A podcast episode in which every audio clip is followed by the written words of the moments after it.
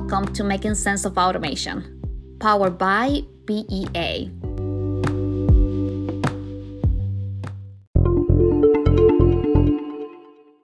Hello, everyone, and welcome to Making Sense of Automation, live discussions uh, sessions addressing challenges and resources in automation. My name is Camila Eskew with BEA, and today uh, our guest is Steve uh, Kuzik. Uh, he's the principal manager at UL.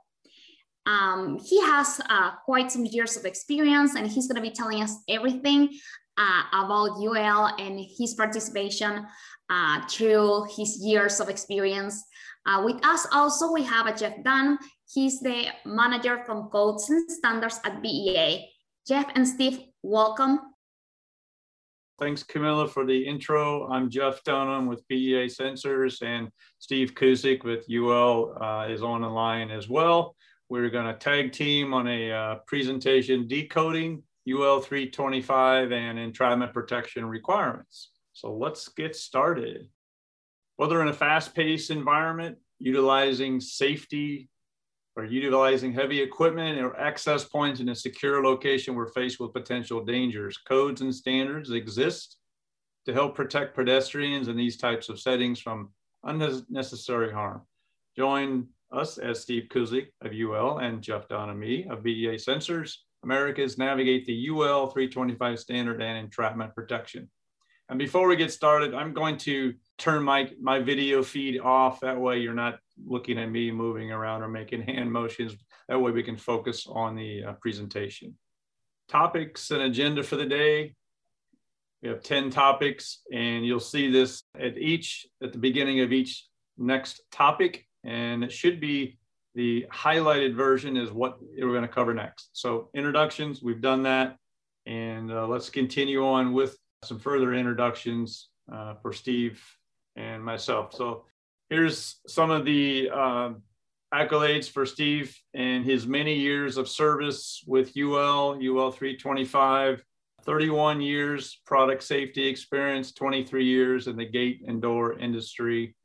And Steve is a valuable person for the industry and participates with the trade associations uh, affiliated with our with our industry.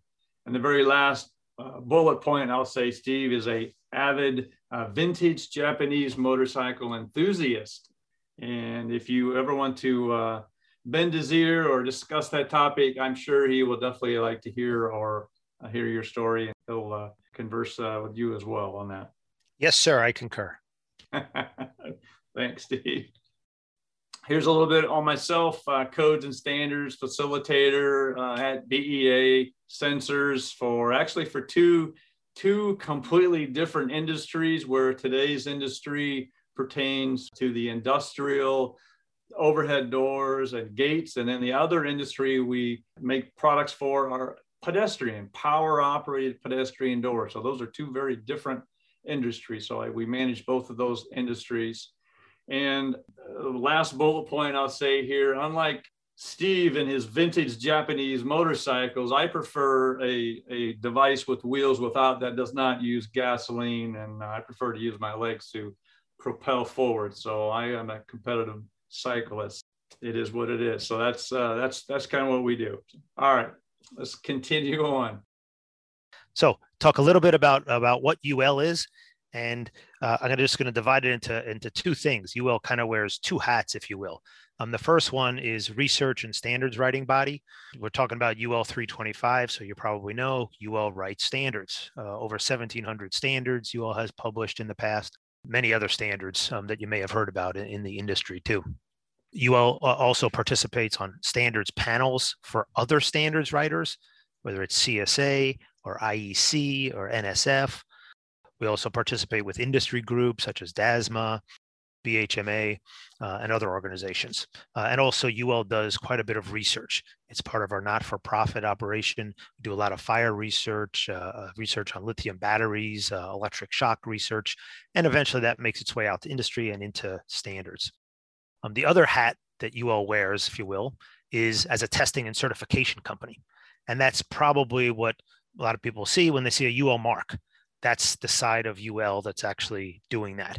We work with manufacturers to help evaluate products and assess them against the standards that apply. And if they're compliant, then we allow them to put the UL mark on the product. So that's kind of the two parts of UL, um, the standards writing, research, and then the testing and certification part.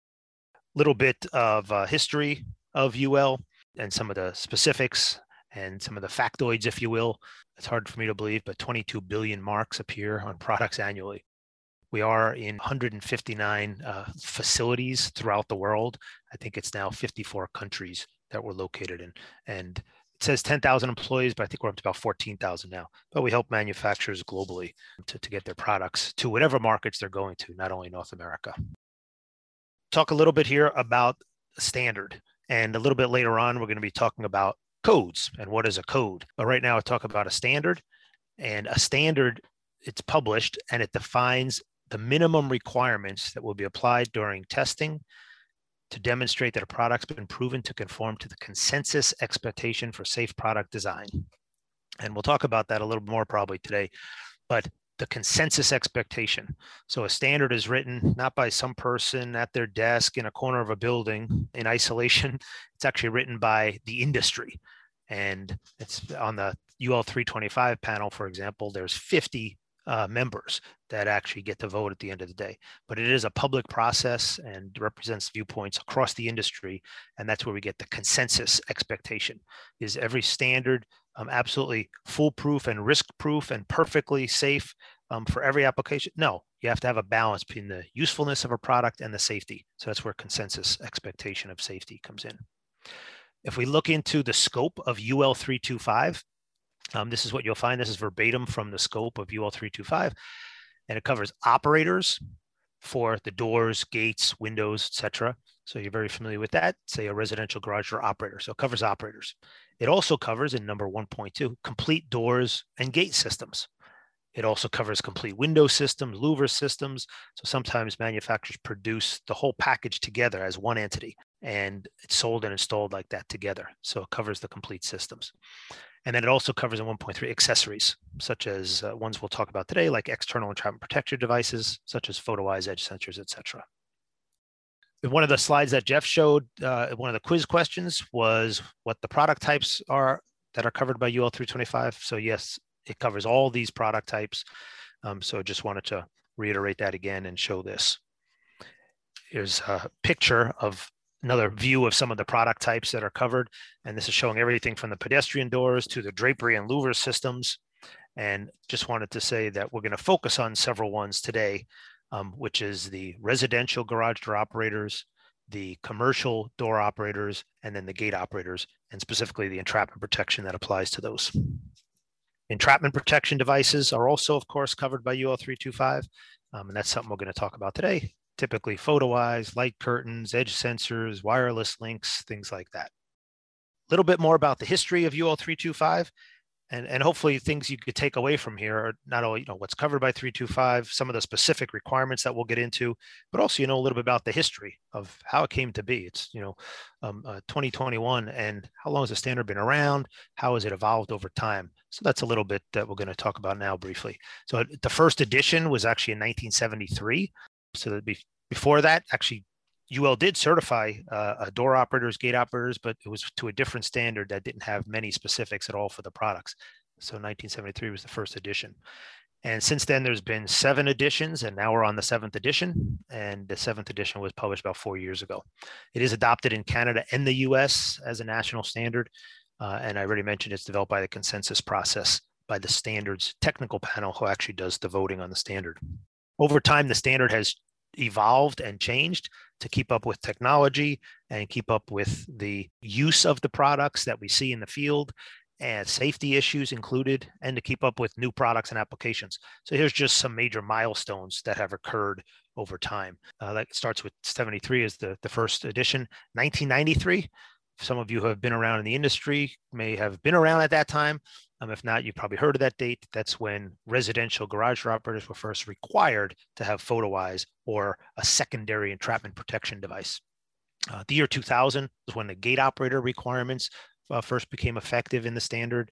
And you could see some of the other milestones there that you could read on the screen. The bottom one is the most recent um, updates to the standard uh, occurred last year. uh, February 2020. So some uh, revisions were made to the standard. I did mention already it's developed by a consensus process.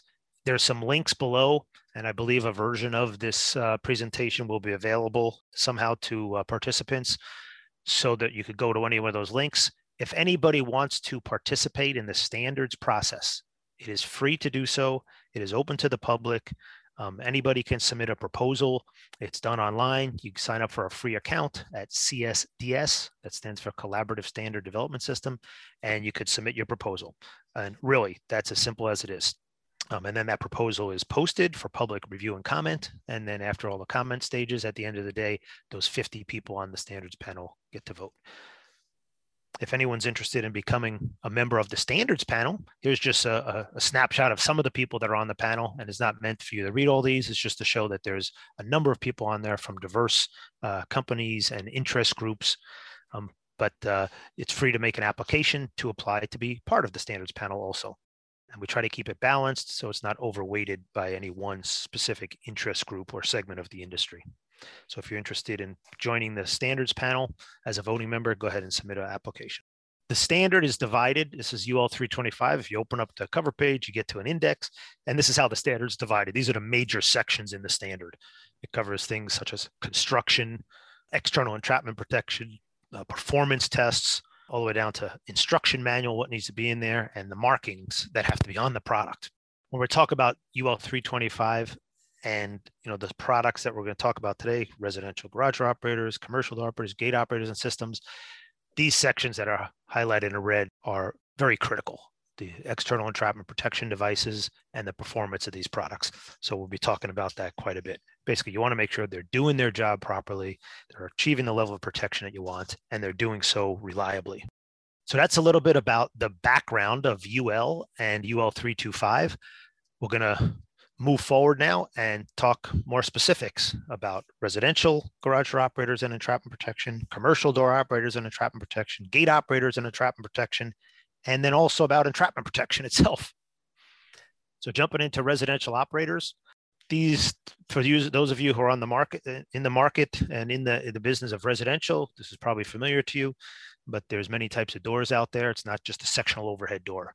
Um, there's of course the sectional overhead door, but the overhead one-piece door, which are still out there. There's horizontal sliding doors now, and not on this slide, but in some applications, we're starting to see uh, roll-up doors in residential applications too. But they're all covered by 325, and they have some unique concerns with uh, you know entrapment and where the entrapment zones are. Of course, the operators that drive these devices, you got a trolley operator, um, a direct drive trolley operator. Some of you may have seen those in the market, jack shaft operator. And of course, if you're talking about a rolling door or uh, overhead roll up door, you have an operator specifically to that. So UL 325 up at the top is a definition, and that's actually verbatim from the standard. It calls a residential garage door operator is a vehicular door operator serving a residential building of one to four single family units. And those are keys sometimes because some people say, well, is this an industrial application or is this a commercial application? And what operator should I use? And what entrapment protection do I need? So if you're talking residential, uh, this is what it is. And the standard covers the, those risks that are listed there risk of electric shock, risk of fire, risk of mechanical injury, and risk of entrapment. You'll hear that quite a bit today. Risk of entrapment is covered by the standard, and how it addresses it is by inherent systems, kind of like the inherent reversal system where you tested with a two by four out in the field, control systems, external devices, and markings and placards and instructions. Those are all part of the umbrella of how entrapment protection is addressed. So if we break it down for residential garage door operators, what does it really boil down to in terms of entrapment protection and how to comply with the standard? So I listed all the, I guess, a summary of the relevant requirements that would apply. So for a residential garage door operator, the first bullet you have is primary entrapment protection. That's the inherent reversal system. That's the thing most people think about. Like I said, in the field, you put a two by four under there. In the laboratory, we use a, a specific test object so that it's repeatable, and we do that test. So the two second reversal is uh, probably the most common and basic safety feature for residential operators. The second bullet is secondary entrapment protection. For residential operators, it is required to have secondary entrapment protection, a monitored external device. and that's usually a photo eye, sometimes an edge sensor. There's some exceptions to that rule. For most people, you put it you put a photo eye on the operator. That's how the operator is intended to operate, and it cannot operate until you have a monitored photo eye on there or an edge sensor. There are exceptions that I listed at the bottom there. If the only way to control your door or make it close is pressing and holding a wall button, you have to press and hold the wall button that's in view of the door for the whole time that it's traveling downwards, then you don't need a photo eye edge sensor. I don't know of one manufacturer that actually sells a system configured that way because people really want the convenience of pressing the button and um, just letting the door go down on its own. Um, it also, the third bullet requires a 30 second run timer or a door position system. That's another inherent system on the circuit board um, just to make sure that the door doesn't run forever if there's a problem. So there's other safety requirements that I listed at the bottom, manual release, control button location, warning labels and instructions, which all play a part in here. But the main takeaways for these discussions are the inherent system and the monitored external.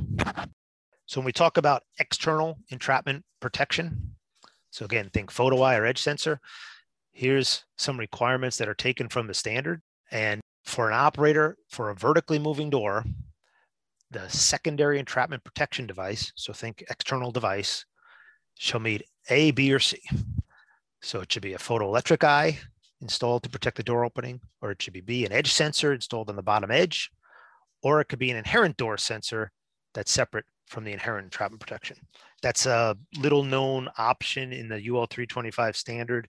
There used to be two products on the market years ago that had an inherent door sensor system that was extremely sensitive. And if it hit any object, it was calibrated to stop and reverse with very, very limited force.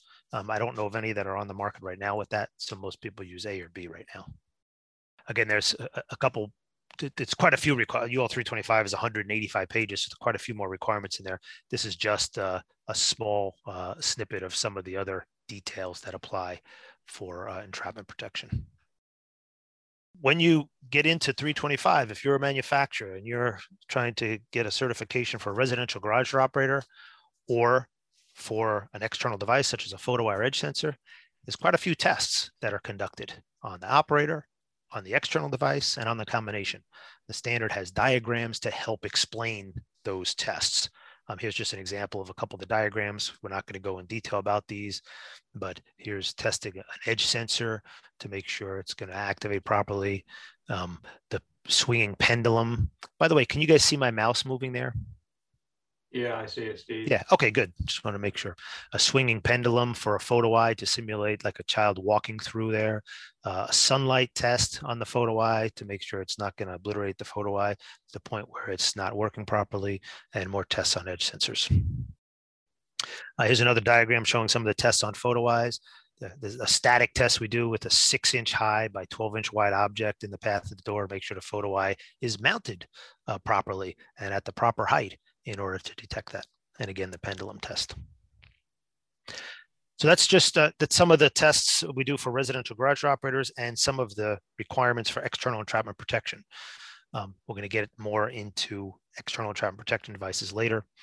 Um, some of you may have heard of unattended operation because there's only a few people that work with residential operators, I'm going to go very quickly through this. If anyone has questions about unattended operation afterwards, feel free to, to contact me or contact Jeff.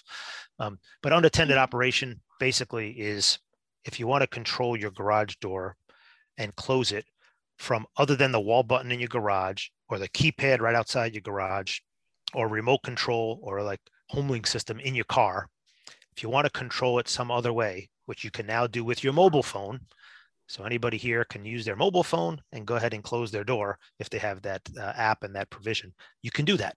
It adds a lot of convenience, right? Perhaps it adds some security, but it also adds a little bit of risk because you're not there in the vicinity of the door like you would with all those other control mechanisms.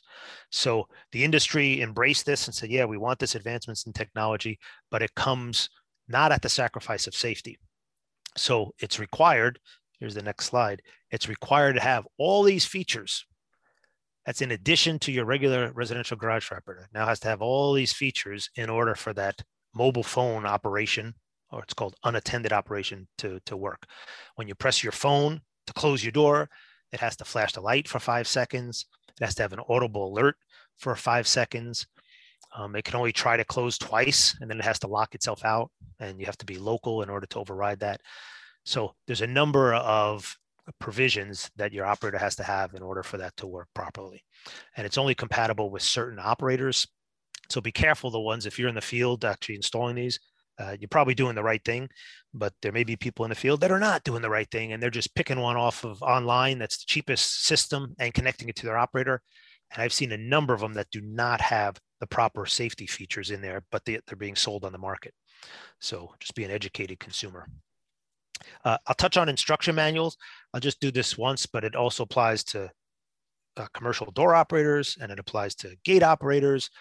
Uh, you hear people professing about this all the time. The instruction manuals are critical. There's a lot of information in there about how to install the operator, what application it can and cannot be used on.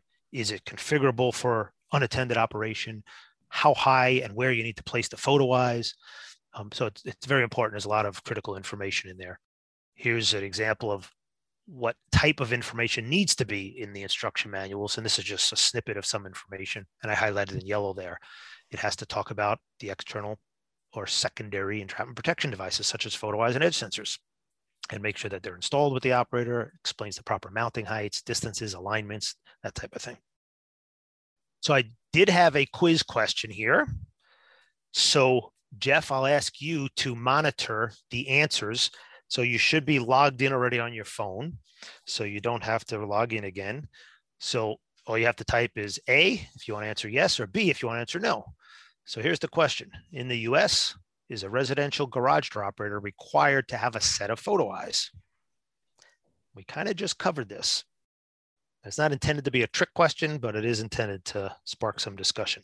I like when I'm talking to uh, an educated body of industry professionals, like I, like are, uh, online today. If I was talking to some consumers at home um, that aren't in in the industry, I would explain this a little bit differently. So Jeff, what are we up to with the answers? So Steve, so far we have four that have answered yes and one that have answered no. Okay. So let me just pause there also in the interest of time. Five, um, yes, one no. so the, the takeaway, I'll say that the takeaway when you walk out of here is yeah, you got to have photo eyes on your garage door operator, right? That's what everybody knows. That's the takeaway. Stick to that story. Okay. if you read some of the slides that I just presented, and if you look in 325, you have options. Instead of a photo eye, you could use an edge sensor. That's an option. When it first came out in 1993, there were actually a number of edge sensors people were putting on their garage doors instead of photo eyes. They provide quote unquote equivalent level of protection. So the correct answer here is actually no. It's not required to have a set of photo eyes. You could have an edge sensor instead of photo eyes. And if you remember, I also explained you could configure your operator to just press and hold that wall button for the full travel downward of the door. In that case, you don't need a photo eye either. I don't know anyone who does that, but that's an option technically in the standard. So I say the takeaway is look, we've done a great job as an industry training consumers. Put your photo eye on there. Photo eye is a safety device, mount it properly um, and you can rely on that. So that's really the takeaway out there in the field. But just so you guys know, you folks know a little bit more involved in the industry, there are other options. So um, that's the takeaway from this slide. The next uh, question, let me see if that comes up. All right, so what height is a photo eye for an overhead garage door required to be mounted? So you have four choices there. A is not more than six inches from the ground to the bottom of the photo eye, because the photo eye may be, you know, two or three inches high, you know, it, its package, its enclosure that it's in. Or B, not more than six inches from the ground to the top of the photo eye. Or C, not more than six inches from the ground to the midpoint. Or D, whatever the instructions say that might be specific for that product type. And Jeff, I'll leave it to you to yeah. clue us in when you're ready. Steve, and, and so this is relative to residential uh, overhead doors or commercial overhead doors, or does it even matter while we're tallying the responses? So, good question. Uh, it doesn't matter. It actually applies equally to a residential overhead garage door or a commercial overhead garage door. The requirement for the mounting uh, height is the same. Okay, we have eight replies. We have two with not more than six inches from the ground, which would be A. Then we have 1B and 2C and 3, whatever the instruction says. All right. So a little bit of mixed bag yeah. there. And uh, it's really whatever the instructions say, because the manufacturers who make the operators decide what photo eyes can be used with their operator and then they say this is how high you have to mount them and like I um, remember i said that the, the package of the photo eye might be two inches high the package could be six inches high on the photo eye. So where do you actually mount it? So the manufacturers have to declare exactly how to mount it and then ul does a test. And the test that ul does actually puts a six inch high object in the path of the door. This is the diagram on the left to make sure that the photo eye, wherever the instructions say to mount it, is going to pick up that six inch high object. So this is like, I'd say insider information if you want to, but it's in the standard, right? This is mm-hmm. exactly what's in the standard. The takeaway when you're talking to consumers and your customers and you're installing your photo eye is yeah, install it at six inches, you know, and, and, you know, that's the approximate appropriate height. If you see it up at three feet and it's on a door, probably not the right place for that photo eye, right? Um, but uh, it's really whatever the instructions say, because they could say four inches, they could say five and a half inches, and you want to install it properly. Okay, just in the interest of time, I'm going to skip this question here. We had, it was about unattended operation, and we had talked about that. So I'm going to go to the next section on commercial door operators, and I'm going to walk through it similarly as I did for residential um, except the commercial door operators, I know, seem, seemingly a little less complicated and um, uh, more direct and to the point.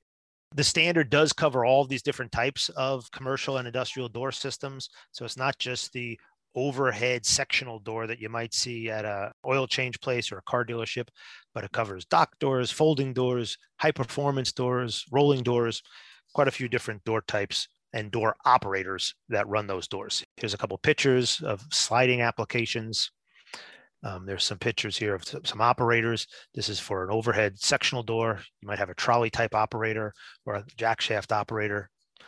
Um, here's some uh, rolling uh, steel doors. We cover the operators for those and we cover the whole system if manufacturers submit the whole system together. There's also uh, the high performance doors, you know, the fabric, the vinyl roll up doors, uh, cover the operators for that. Of course, the external devices for that also. And if they submit it as a system, cover the whole system. The standard addresses commercial doors very similarly. There's a definition up there. I won't read it to you, but you can look in 325 and uh, you could find this definition uh, probably online. But the standard addresses it similarly, address the risks of electric shock, fire, mechanical injury, and entrapment and it addresses the risk of entrapment by the control and activation devices, by the external devices that are required, such as your photo eyes and edge sensors, and by markings, placards, and instructions. If we boil down, what are the entrapment protection requirements for a commercial door operator? The first bullet point is it required to have a monitored external entrapment protection device. So the operator when it's sent out from the factory either has to have the external device with it or has to have provision for connection of it and it has to be for a monitored device and the instructions have to specify exactly what to do and what type of device to connect there. Also the second one is a constant contact control is required to be mounted within line of sight and, and five feet above the floor. So if you choose which you can for a commercial door application same as residential if the only way to close that commercial door is by pressing and holding the button that's within line of sight of the door, then you don't need the external device. That you have to press and hold that button with it. So you're basically serving as the entrap protection watching that door. But if you want the door to close for any other mechanism with any other means, like a timer, like a loop sensor, like a press the button and walk away or remote control, well, then you have to uh, have an external device connected. There's also placards and warnings and instructions that need to be provided. And those are some of the placards on the bottom, um, depending on the commercial door type that you have. If it's an overhead door, you'd have that placard. If it's a horizontally moving door, you'd have that or perhaps you have a combination placard to warn against both. Commercial door systems, when you have the external device, a monitored external device, which is the most common application, um, because people don't want to press and hold the button all the time. So most of them have external devices. So you can choose from a lot that are on the market. The commercial applications, there's probably a lot more choices than for residential. Here are just some of them, the photo eyes, a point-to-point photo eye, a retroreflective photo eye, various edge sensors, and of course the light curtains, um, which, are, which are common on some applications. So that was the commercial door uh, section. And like I said, it's simpler and straightforward and just boiled down to hey, if you're going to close your door automatically, you have to have a monitored external device.